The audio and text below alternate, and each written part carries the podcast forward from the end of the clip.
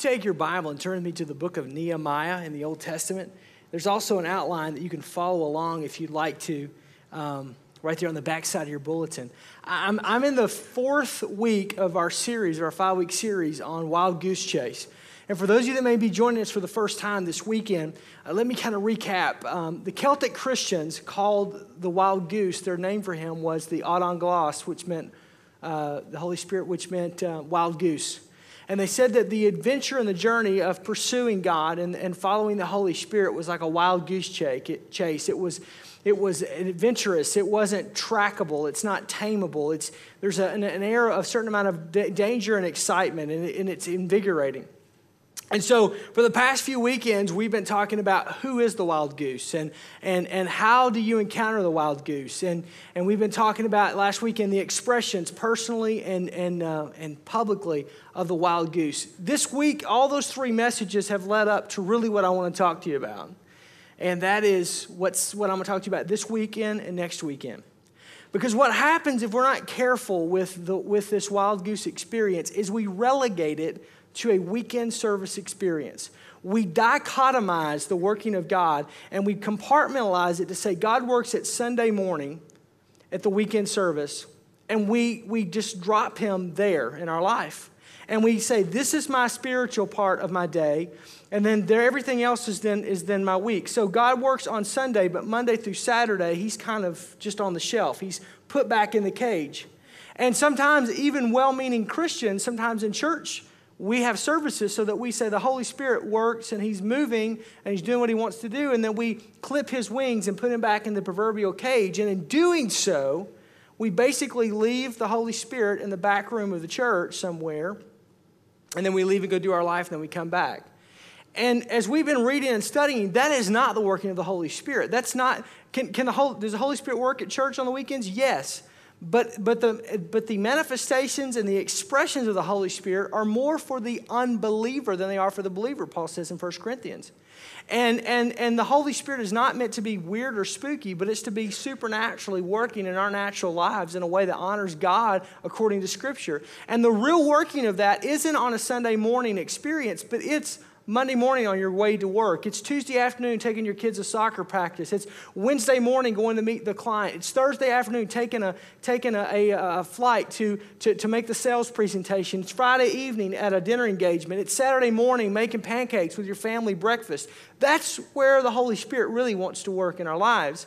And what happens is, is we try to tame him or we try to track him or we try to cage him in our lives. And so the Holy Spirit in our lives, if we're not careful, looks a lot more like this than what we intended for him to. And that it's just this cage that we just kind of have him in. And, and occasionally, when we want, we open the door and we let him out and we let him do what he wants to do on Sunday. And then we usher him back in and we put him back in the cage and we put the cover back over it and we put him in the back room only to be relegated to the next weekend. And this is not God's idea of the Holy Spirit, this is man's way to control the Holy Spirit. What's funny with this is if you've been in a church where they have a moving of the Holy Spirit, that they'll call it, um, they, they basically rank the service by how much the wild goose has been out to fly. But what's funny is they put him back in the cage and he doesn't work Monday through Saturday. It's just a very interesting thing. And, and I'm not saying that he can't work on the weekends, but I'm saying that he doesn't just stop and work on the weekends. He can work in your life in the midnight hour or on your way to making a sales presentation or picking up the kids from school or, or, or, or, going on your way to the grocery store or going on vacation, that the Holy Spirit doesn't want to be caged, but He wants to be uncaged. So here's an opening question I'm going to ask you this weekend or next weekend. Real simple. What keeps you from the wild goose chase? There are cages that keep us from the wild goose chases. There are mentalities that we have that we cage the Holy Spirit of, and God doesn't want that. And so I, I want to know what's keeping the Holy Spirit caged in your life. Now, there are three cages I'm going to talk about this weekend. It's in your notes. The first cage is the cage of responsibility. The cage of responsibility. The wild goose chase begins when we come to terms with our greatest responsibility, which is pursuing the passions that God has put in our heart. The wild goose chase begins when we come to terms with the greatest responsibility that we have, and that is pursuing the passions that God's put in our heart. So, how do you unlock yourself if you find yourself in the cage of responsibility? And by that, I simply mean that you have said, Well, I'd love to do this for God, but I have responsibilities. I'd love to, to, to, to, to give of my time in this area, but I have responsibilities. I'd love to do this, but I've got this. It's always, there's always a but. Uh, there's always a reason why. There's always some rationalization of what you can't do. And, and some of you right now, I, am really kind of in your kitchen because you don't like the idea that I've relegated your church experience thus far to just me letting the Holy Spirit fly on the weekends. And that's really kind of messing your crusty Christianity up. And I don't mean to do that, but it's the truth. It's the thing is, is that we just go, well, I can't do this and I can't do that. And, th- and we have all these reasons why we can't. And um, the key to unlock this, the key to unlock this cage of, of responsibility that we find ourselves in is what we call responsible irresponsibility. Responsible irresponsibility. I know it sounds like a self refuting theory, but it really works. This is where the world would call what, what, do what you're doing a waste, but God calls it worship. This is where the world would say, You're crazy, but God says, No, you're just following my leading. I read an article several years ago uh, by, about the Green family who owns Hobby Lobby. And, uh, and, and David Green, who is the, the, the dad who started Hobby Lobby in Oklahoma City out of, out of his garage in his home, uh, making picture frames, uh, and now is just, um, just an incredible multi million dollar business, said this Years ago, I quit having the need to expand Hobby Lobby in order to make more money. I had made all the money that I needed to make in a lifetime and all the money I could spend and my kids could spend. And it quit being about expansion in order to, um, to make more money. But I realized that every store I opened, although there was work and there was uh, risk and there was, there was uh, uh, um, expense, that every time that I opened a store, the, the, the, um, the ability to make sales and revenue from that store, I could funnel into missions. And so every store began to be not about me making money for myself and for my family. I capped my salary a long time ago, but it was about me being able to expand the kingdom. And I'm not a preacher and I'm not a speaker and I'm not a communicator, but I'm a Christ follower. And what I know how to do is make money in the business of home arts and crafts and frames and these types of things. And God's blessed that. And in doing so, I'll continue to open businesses and new markets all across the nation because I continue to be able to put money into missions. Now, I don't know exactly what the total is right off the top, but I do know at last count, I think personally they were given $20 million a year to missions, personally.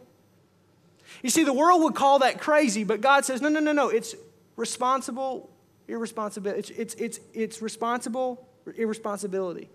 It's the fact that God gave Mr. Green, God gave David Green an ability to do something, and now he's taking that and he's leveraging that and giving millions of dollars to ministry and to missions around the world. He himself started making frames in the garage of his house. And God's taken that humble beginning. And because He's allowed the wild goose to fly and to, and, and to go and not allowed it to become controlled or contrived, God's let it go and God's taken His life. And that's what I'm talking about responsible irresponsibility. We find in Scripture a guy named Nehemiah who was in a very similar situation. And Nehemiah was a cupbearer to the king. And just to give you a little background really quick, that was like the, he was like the, the number two guy to the king. The cupbearer had to basically taste everything the king was going to ingest. And so the cupbearer was basically the person that stood between the king and his life and death.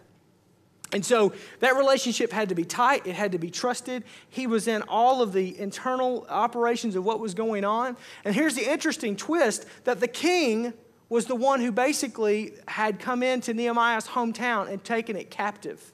So Nehemiah is not working for his hometown government. Nehemiah is working for the government that came in and took over his city and destroyed the walls and burned the gates of his town.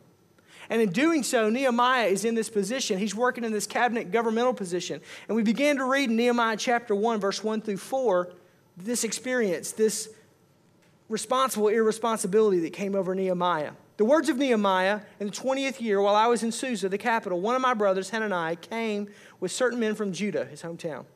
And I asked about them and the Jews that survived and those who escaped the captivity about Jerusalem. And they replied, The survivors who are in the province who, who escaped captivity are in great trouble and shame.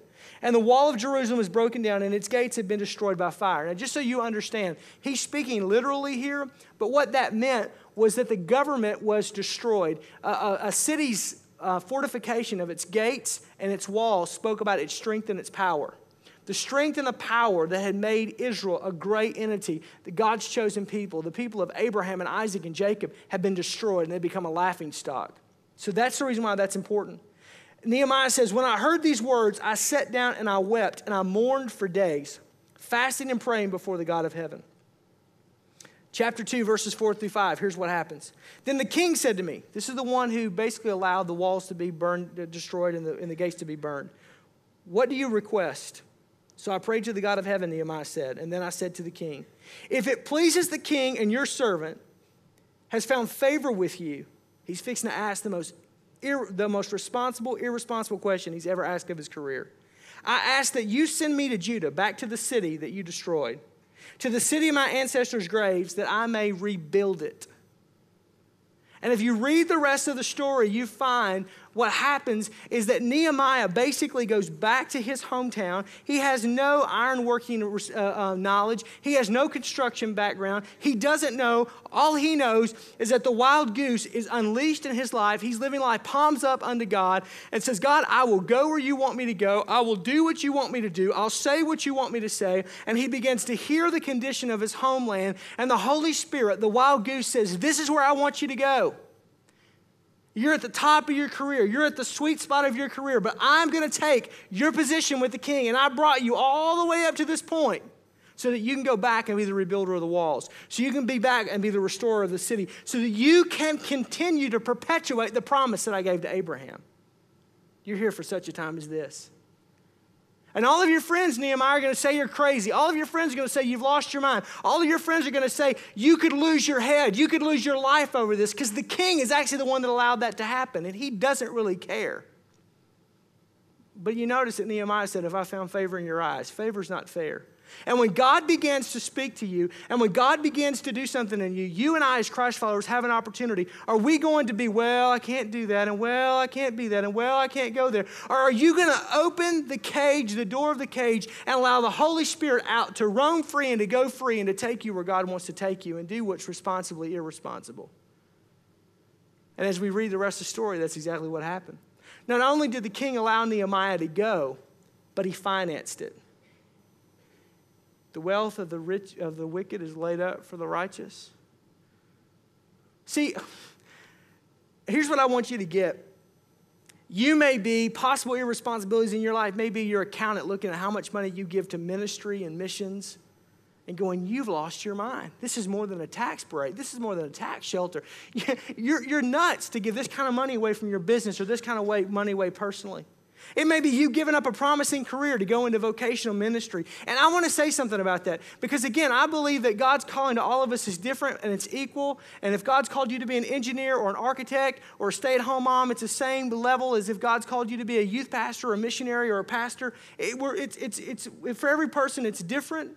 But that, that whatever the highest calling for God for your life is personal between you and God. But I want to tell you, there may be some of you in this room, and you may be young, and the Holy Spirit is knocking on the door of your heart, and you may have a promising potential career in front of you to make a lot of money and be very successful in the eyes of the world. But there's something in your heart that's stirring you towards ministry. There's something in your heart that says you need to be that kids pastor, you need to be a youth pastor. There's something about those junior hires that just gets a hold of your heart. There's something about that missionary from the Sudan that you go, that's crazy to go there. The civil unrest is nuts, but I can't quit praying about it. I can't quit thinking about it. For days, I am praying and mourning and fasting. Don't shrug that off as bad as indigestion or a bad chipotle. That's the Holy Spirit speaking to your heart. And I can't call you, but He may be. It, it, irresponsible. It may be giving up your life, not and living your life for God and not for yourself. It may be saying, you know what, this amount of money is enough for me. Everything from there here on out, I want to give towards God. This is, this is my, my time. I want, to, I want to invest this into the kingdom. I don't know what it may be for you, but I just want to tell you if we're not careful, we find ourselves in the cage of responsibility and we have all these lists of reasons why we can't do, why we can't go, why we can't be. And I'm telling you, when we do that as Christ followers, we're ushering the, the wild goose back into the cage just to shut the door and to say, You stay there until I'm ready for you to come out again. Because some of you, God has given you, just like He did David Green, the ability to make money. And you've got what, what Romans talks about the gift of giving. Don't be, share, don't be ashamed of that or be scared of that. God's given you that ability. But He's given you that not so that you can build houses and bigger houses and barns and bigger barns and lay up for the third and the fourth generation. He's given that to you because He wants to leverage that so that He can use that for the kingdom and for missions and to finance His work around the world. Some of you, God's given you incredible, incredible favor with influential people, and He's not giving you that just for yourself. He wants to maybe use them or use you to lead them to Christ. He's moved you into a neighborhood with the most contentious neighbor you've ever seen. That's I'm talking about you now, aren't I? And He's brought you there so that person can come into a relationship with Christ. Unleash the Holy Spirit. The next cage I want to talk about is the, the cage of routine the cage of routine. At some point in our spiritual journey, we began to trade adventure for routine. And if we're not careful, sacred routines become empty rituals. Sacred routines become empty rituals. And the key to unlocking this, the key to opening this up is in your notes. The change of place, it's an equation, plus the change of pace equals change of perspective. The change of place plus the change of pace equals change of perspective. Let me say that again. The change of place plus the change of pace equals a change of perspective. Here's what I mean by this. If we're not careful in our lives, we began to just do church and live church and, and do this thing week in and week out, and it's very humdrum and it's very whatever. That, that's one of the things, and, and we just kind of just do the same old, same old. Same song, second verse, doesn't get better, just gets worse. That's our life, and our relationship with Christ. And what happens is, is because we've never changed the pace of our walk, we've never changed the place of our walk, we just keep doing the same thing over and over and over again. And the definition of insanity is to do the same thing over and over and over again, expect to get different results. It just doesn't happen. And, and some of you kind of go, well, it's like this in the local church. It's, it's, it's, it's the whole thing of, well, this is the way church has always been. This is the way the church always has to be. And this is how it has to be. And, and, and who moved the organ this week? Who moved the piano? Who gave the pastor the authority to rearrange the chairs? Did we vote on that? did, did we take a vote on that? Does the board know about this? I've been in church before. God is my witness, hand to the sky, sitting there and watching a, a, a senior saint come and walk down the aisle and uh, to her place in the pew. You know what I'm talking about? Because that's where her Bible and her seat cushion, every it's her place. Now there's 30 seats around her that are completely available. It's not that there's not enough room. It's just that's her spot. That's her place. And so she comes down, and only to find a, a guest family sitting in her spot because they don't know it. Her name's not written there, but but it's her spot because that's where she sat for all these years. And she sits there and looks like she's boarding a plane, looking down at her bulletin and looking at them, and looking down at her bulletin and looking at them and saying, "Yes, you're sitting in my seat." I've seen this. And they look at each other and look at her and look around at all the empty seats. And she said, Yes, that's my seat that you're sitting in. Insisting on them to get up and to move. When what she realizes is, is that she's not intending to be, but she's like a tree planted by water. She shall not be moved. And, and, and, it's, and that's the way her life is and her spiritual life is because she can't hear from God. And she's got to have her spot so the wild goose can fly over her at the right time to fly back into the cage to go home. And if you've been in church very long at all, you've seen that happen.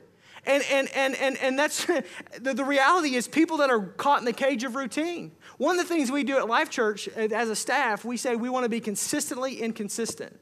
We want to be consistently inconsistent. When we're creatively programming the weekend worship gatherings, we want to be consistently inconsistent. We want you to know that every weekend when you come in, what we're going to talk about is going to be biblically based. We're, going to, we're, we're going to, we're, we're going to have a time to express ourselves unto God. That it's going to be quality, it's going to be done with excellence with what with your in the life kids, early childhood and elementary. And that we're going to make things done. The facilities are going to be right and nice, and things are going to be good. And, and, that, and that it's going to be a place that you can always bring your friends to, churched and unchurched. That people can come and people can gather and they can get something. We're going to serve up the bread of life hot and fresh every weekend to build the believer and serve the seeker. But what we don't want it to do is become predictable. What we don't want it to do is to go, I know what he's going to do next. I know what's under that black cloth. I know what's happening here. I know, unless you've been to another service, I, I know how this is going to do. We want you to walk in every weekend and go, dude, why didn't the piano move this weekend? Why are we still sitting in the same direction? What's going on with this? What's that? When we go, hey, we're going to check out this video, you don't know what's going to happen. And so that there's a certain amount of unpredictability that even in the church service, because we want to constantly say, listen, in your life and in what we're doing, we don't want to become so routine that it becomes predictable. Because people that sit around and go, Christianity is boring, doesn't serve, they don't serve the same God that I serve. Because the, the, the, the, the, the life and the, ser- and the service of God is completely different when you are following the wild goose, when you are untamed and untracked, and you go, God, do what you want to do in my life, and, and, and take me out of the routine, and I'll go where you want me to go, and I'll say what you want me to say, and I'll do what you want me to do. And the Bible talks about this many times, but, but a classic verse of scripture is found in Exodus chapter 3. It's about the life of Moses. And, and Exodus chapter 3, verses 1 through 5, the Bible says that while Moses was keeping the flock of his father in law, Jethro, he led the flock beyond the wilderness and came to Horeb, the mountain of God.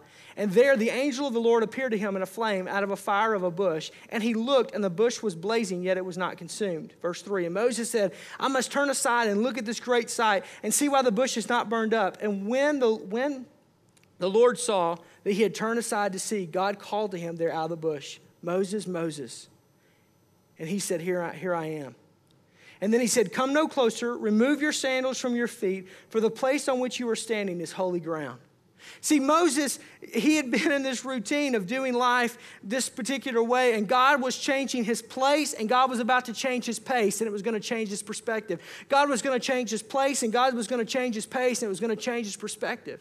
And, and what happens is in our life that, that, again, that routine, we do the same thing over and over and over again, and it gets dry, and it gets stale, and it gets just crusty, and our Christianity gets crusty, and we become those crusty Christians who fold our arms, and our favorite song is I Shall Not Be Moved, and we laugh about it in church, but that's really who we are if we're not careful.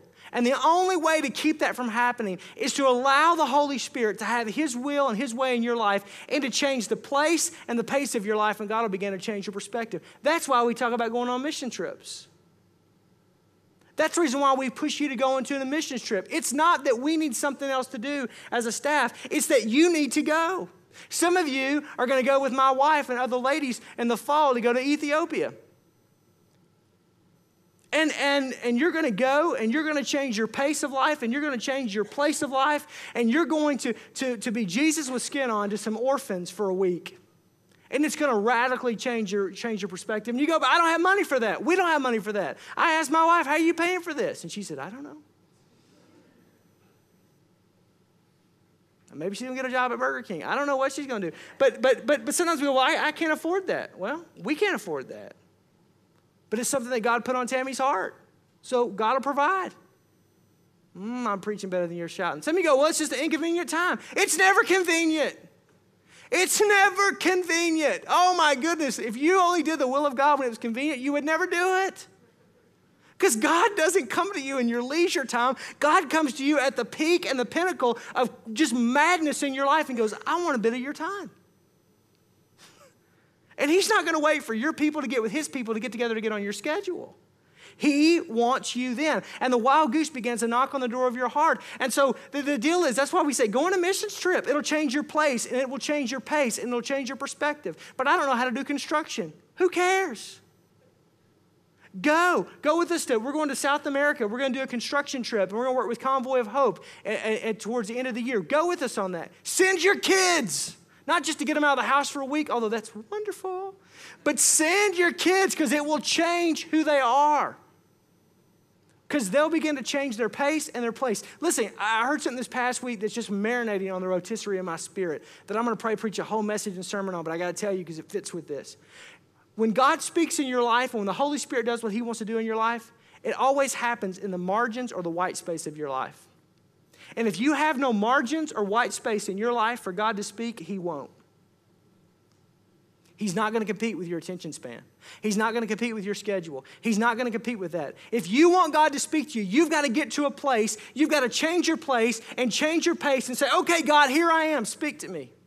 In four weeks, I'm going to be going, or five weeks or six weeks, I'm going to Ecuador, to Quito, and I'll fly in and be there and, and do a leadership conference for church leaders with John Maxwell's organization, Equip. And I go with another business businessman in our church, Telvin Jeffries. He and I both go, pay our own way, go, do the whole deal. And, and when we're there, it's never a convenient time to go. I've asked him this before. I said, Does it seem like things just go crazy during this time? He said, Every time. We go in the spring, we go in the fall. And next in the fall will be our last trip. And, and um, it just seems like it's never an opportune time. And every time I board that plane, under my breath, I say, Okay, Lord, I'm here, palms up. And these next few days, you do what you want to do. Guide me, lead me, let me see what you want me to see, let me hear from you. And it's like a personal retreat in my life. Not because of the accommodations, not because of the schedule, not because I don't have other things to do, but it's because I make a choice that I'm going to I'm going to strategically change my place and my pace and God's going to begin to change my perspective. And that's when God speaks. personal, personal retreats and group retreats. I encourage you to go on and be on them because you change your pace of life and you change the place of life, and God begins to change your perspective. Every year with the staff, I take all the paid staff at Life Church, we shut down the offices sometime in the summer, and we'll go, and we usually go to a hotel or to a resort. We eat good food, and I bring in a guest speaker, a guy that's leading three, four, five, 10,000 people who come in and speak. We'll brainstorm, we'll talk, we'll stay up late, and uh, we have some fun stuff, but it's pretty much flip charts and org charts and and, not, and notepads and let's brainstorm this and let's think about this and, and okay, we want to start a campus over here in Delafield and we want to do this and that. And how are we going to make this happen? What are we going to do here? What are we going to do there? Blah, blah, blah. We just start, I mean, it's just 48 hours like, whoa. And we're just like, just high gear, thinking, crunching, going after things. This year I decided to do totally different. We're going to change the pace up. We're going to change the place up. We're going to change up our perspective. I'm taking everybody to the Northwoods and we're going camping. Even the ladies. And the only guarantee is it's flushable toilets because we're having, we're having tents. We're not doing the nice RV. I'm going to be in a big RV. No, I'm teasing. we're going to we're going to have tents. And what we're going to do is we're calling this a play and pray retreat. Doesn't seem real spiritual at first, but it, it is going to be. Because we do so much brainstorming and thinking and so much linear thinking, even mosaic thinking, that, that, that what we're going to do is we're going to push back from everything that we've got going on. And we're going to we're going to have fun. We're going to play capture the flag and flashlight tag. It's me like a junior high, high school retreat all over again. We've got like I've got canoe trips planned. I've got some wild extreme stuff. I think we may even go rock climbing one afternoon. Pretty fun. And so anyhow, we're going to just do some crazy stuff. But intermittent through that time, we're going to practice various spiritual disciplines throughout that trip. And we're just going to get alone. And, and at night at the campfire, we're going to, Jay's going to bring a guitar, and we're just going to just unwind and begin to pray and begin to say, God, refresh our spirits and keep us from becoming crusty and stale.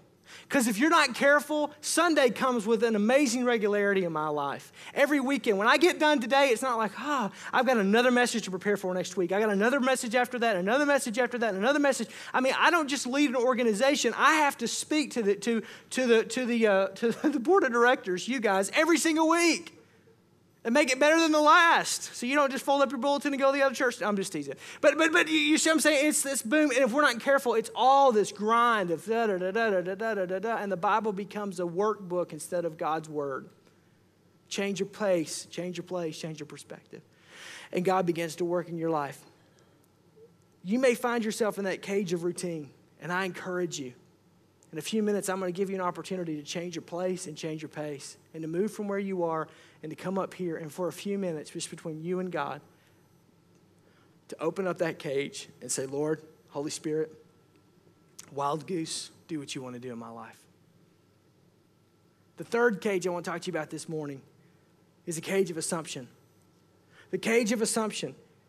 As we age on the spiritual journey, we begin to put limits on God and we stop believing and we start assuming we stop believing and we start assuming and we begin to put limits and we go, well, God can't do this and God can't do that. And we, we begin to get to that place. And, and what happens is sometimes is we become amazed when God actually does something. When God actually performs his word, we go, wow, somebody got healed. Did you know that? I mean, we prayed for somebody and they actually got healed. Well, no joke, McFly. That's what the Bible says, doesn't it? Wow, we prayed for somebody's financial need and they got a job this week. It actually works. We do this all the time. Wow. He preached on the Holy Spirit who draws us to Christ and points to Him. And 19 people three weeks ago got saved. Wow. And here's what amazes me We're amazed by people coming to faith in Christ because it's been so long since we've seen it. We're so used to the Christian church being plateaued and decline that it's become a normative deal. That's just how it is in America. And when we finally actually find a church that's growing and that's expanding and that's pushing and that's and God's at move and God's at work and it looks different, we go, wow, God really does lie. He's alive. He's alive. Really? That's what his word says. And what happens if we're not careful, we just become so used to God that we begin to make assumptions he just, eh, here's a limitation. Ah, here's how it is. Ah, here's what's going on. And the key to unlock this cage, if you have put the Holy Spirit into the cage of assumptions, that you've already assumed what he will do and what he won't do, and how he will work and how he won't work. The key, it's not fancy, but it's true. It's called faith. The key to unlocking the, the cage of assumption is faith. Now, I'm going to give you a couple statements about faith. Faith is not logical, but it's not illogical either, but it's theological. Faith is not logical, which is our idea of what can and can't happen, but it's not illogical. It doesn't mean like it, it, it, it, it's beyond us, but it's theological, which means it's a God based, a God idea. Next statement I want to make is that faith does not ignore reality, it just adds God to the equation. Faith does not ignore reality, it just adds God to the, to the equation. See, I'm not talking about, you know, if, if you come forward and, and you are healed, don't just go off your meds. Go to the doctor and say, Look, I was prayed for and, and I think God touched me and here's what happened. Let the doctor document it. Don't, don't be scared of that. There's, not, there's no meaning to be scared of. And listen, you don't have to defend God. You don't have to pull a full can of whoop out and defend God with anybody. God, God can handle it. He can do what he wants to do. You don't have to defend God. You don't have to do this or that. God can do what God wants to do. He's God. The question is, will you let him do it in your life? The question is, in your spiritual life, are you going to let the wild goose out? Are you going to let him out of this cage and let him lead you and guide you into what God wants? Or do you have these assumptions that it can't happen like this and it can't be like this and it can't do this and it can't do that? Because this world is filled full of those things. And the Bible says in Matthew chapter 19, verse 26, that Jesus looked at them and said, For with man or with mortals, it's impossible, but for God, all things are possible. Philippians chapter 4, verse 13 says, I can do all things through him or through Christ who strengthens me. You and I, through Jesus Christ, there are no limits. There's no limitations. The only limitations we have is us. The only limitation we have is are we going to open the cage or are we going to shut the cage? Are we going to open the cage or are we going to shut the cage? Are we going to try to treat the Holy Spirit in our life like, like some wild goose that we've put him in some zoo bird cage so people can walk by and go, oh, that's the Holy Spirit. Cool. I've heard about him, but I've just never seen him. And walk right on. Are you going to open the cage and let him do what he wants to do in your life? So, what is it? What is it that you're believing God for? See, some of you, your Christianity is so stale because you don't believe God for anything beyond the norm. You're just thankful that, that He provides you with a job and that you got a paycheck. And you wonder why you're boring. Some of you, I just need a mirror right now. You wonder why you're boring. Because you've allowed God, you put God in this cage. And yes, it's the Holy Spirit, but He's not what He's intended to be. And yes, this is Him, but He's not, He's not free to do what He wants to do in your life and to take you to the heights and take you to the valleys and take you to the streams and take you to the mountaintops to do what He wants to do. And you go, man, that's just pie in the sky. No, it's God's Word. If, listen, if you couldn't fail and you were independently wealthy, what would you do for God? Then why don't you go do it? If you couldn't fail and you were independently wealthy, so money wasn't an issue, what would you do for God? Then why don't you go do it? Well, that's easy for you to say, Mr. Preacher Man. Well, I did it. And I'm doing it every day of my life. Because when I was when I encountered that question, I realized that the thing that God had put in my heart was that I was supposed to pastor at the local level, which is what I was doing, but that God had called me to not only just pastor at the local level, but to go plant a church and to do what I thought could be and should be. And I'll never forget at sitting in some major churches in the country. I was in Alpharetta, Georgia, sitting there at Andy Stanley's church and looking around and going, This is what church can be like. At Ed Young's in Grapevine out in the Dallas metro area, going, This is what church can be like. At Craig Groeschel's in Oklahoma City, this is what church can be like. This is what we can do. This can actually happen. God is at work, and this is what God can do. And there were things that God had put in my heart. And so I cut the sails and I burned the ships and, and, I, and, and, I, and I went and sailed for new water and said, God, where do you want me to go? And God said, Germantown, Wisconsin. Not exactly the destination I had planned. Not exactly the trajectory of where I wanted to go. I'd never been here before, didn't know anybody, but what I did know was that God was calling. And on that journey, I had so many people look at me and go, Are you serious? Do you realize you could have a greater growth potential if you were in the Bible Belt? What about going to Phoenix or Vegas or going to, to, to Charlotte, North Carolina or Raleigh Durham in the Triangle area? Or what about South Carolina? What? No, this is where God's called. Okay. I mean, some spiritual leaders in my life, some coaches and mentors in my life, some friends said, okay. My parents later told me they thought, what in the world are you doing? Because, see, when God calls you to do things, sometimes you can put limits and, and, and, things upon God. And what it is, is God's really at work, but He wants to know if you're going to do that. He wants to know if you're going to believe. So we sold our house in Oklahoma and we moved here, didn't know anybody except for the people that we had met. And there were 100 lion chasers that we had met when we first came here, the people that had, had been here that were part of the church. And forever, I will be indebted and grateful for their uh, latitude and for their belief that God was at work in my life and to, and to allow God to allow us to come and serve this church. And every weekend I stand on this platform, I am honored uh, by the ability to be able to stand here because I realize what God is doing and what He has done and what He will do has nothing to do with me. The only part that I've done is open the cage. That's all I've done.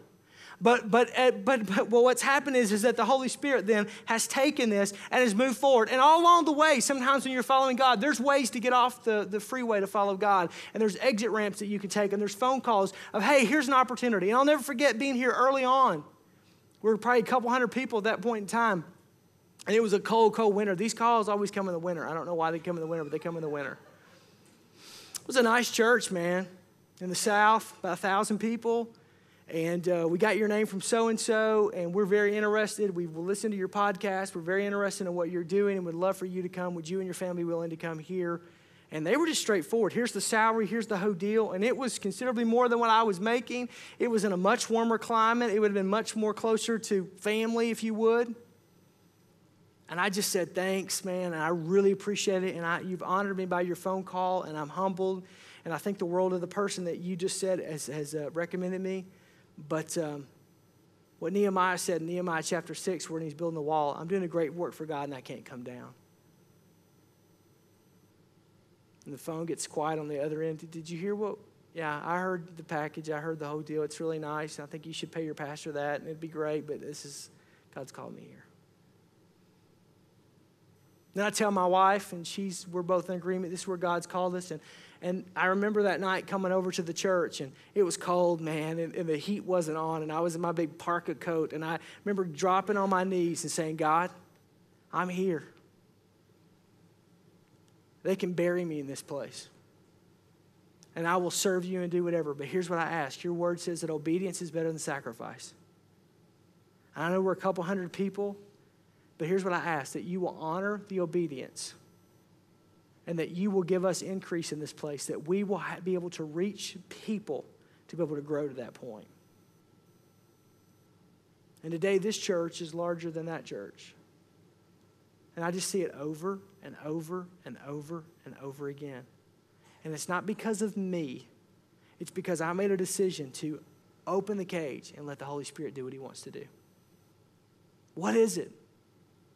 What's the cage of assumption that you need to open? Is it the fact that you want to be debt free? Is it the fact that you want to send your kids to college and, and, and you've never had that opportunity? Is the fact that you want to own your own business? Is the fact that you want to retire at a certain point and give your life to vocational ministry? Is it the fact that, that, that you want to leave the comforts of, of here and go and live life on a foreign soil? Is, is it, what, what is it? What is the thing? Because I'm telling you, the Holy Spirit wants to do it in your life. He wants to do it in your, in, in your life, and He wants to do it in my life. And I go back to the original question what's keeping you from the wild goose chase? Uh, by now, you probably have finished the book of Acts. You're somewhere close to the end, and there's only 28 chapters in the book of Acts. I've been encouraging you to read it, continue to read that book. But here's the thing about the book of Acts. Here's the thing about the Bible that, that I ask myself. If the Bible was still being written today,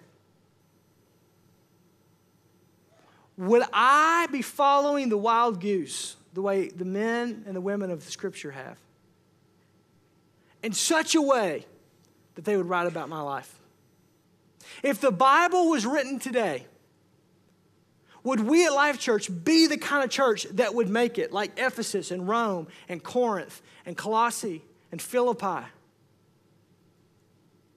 Would we be the kind of people that the Bible would write about? Because with the exact same voice that God spoke this world into existence, one day I'll stand before Him, and that very same voice, He will call me by name.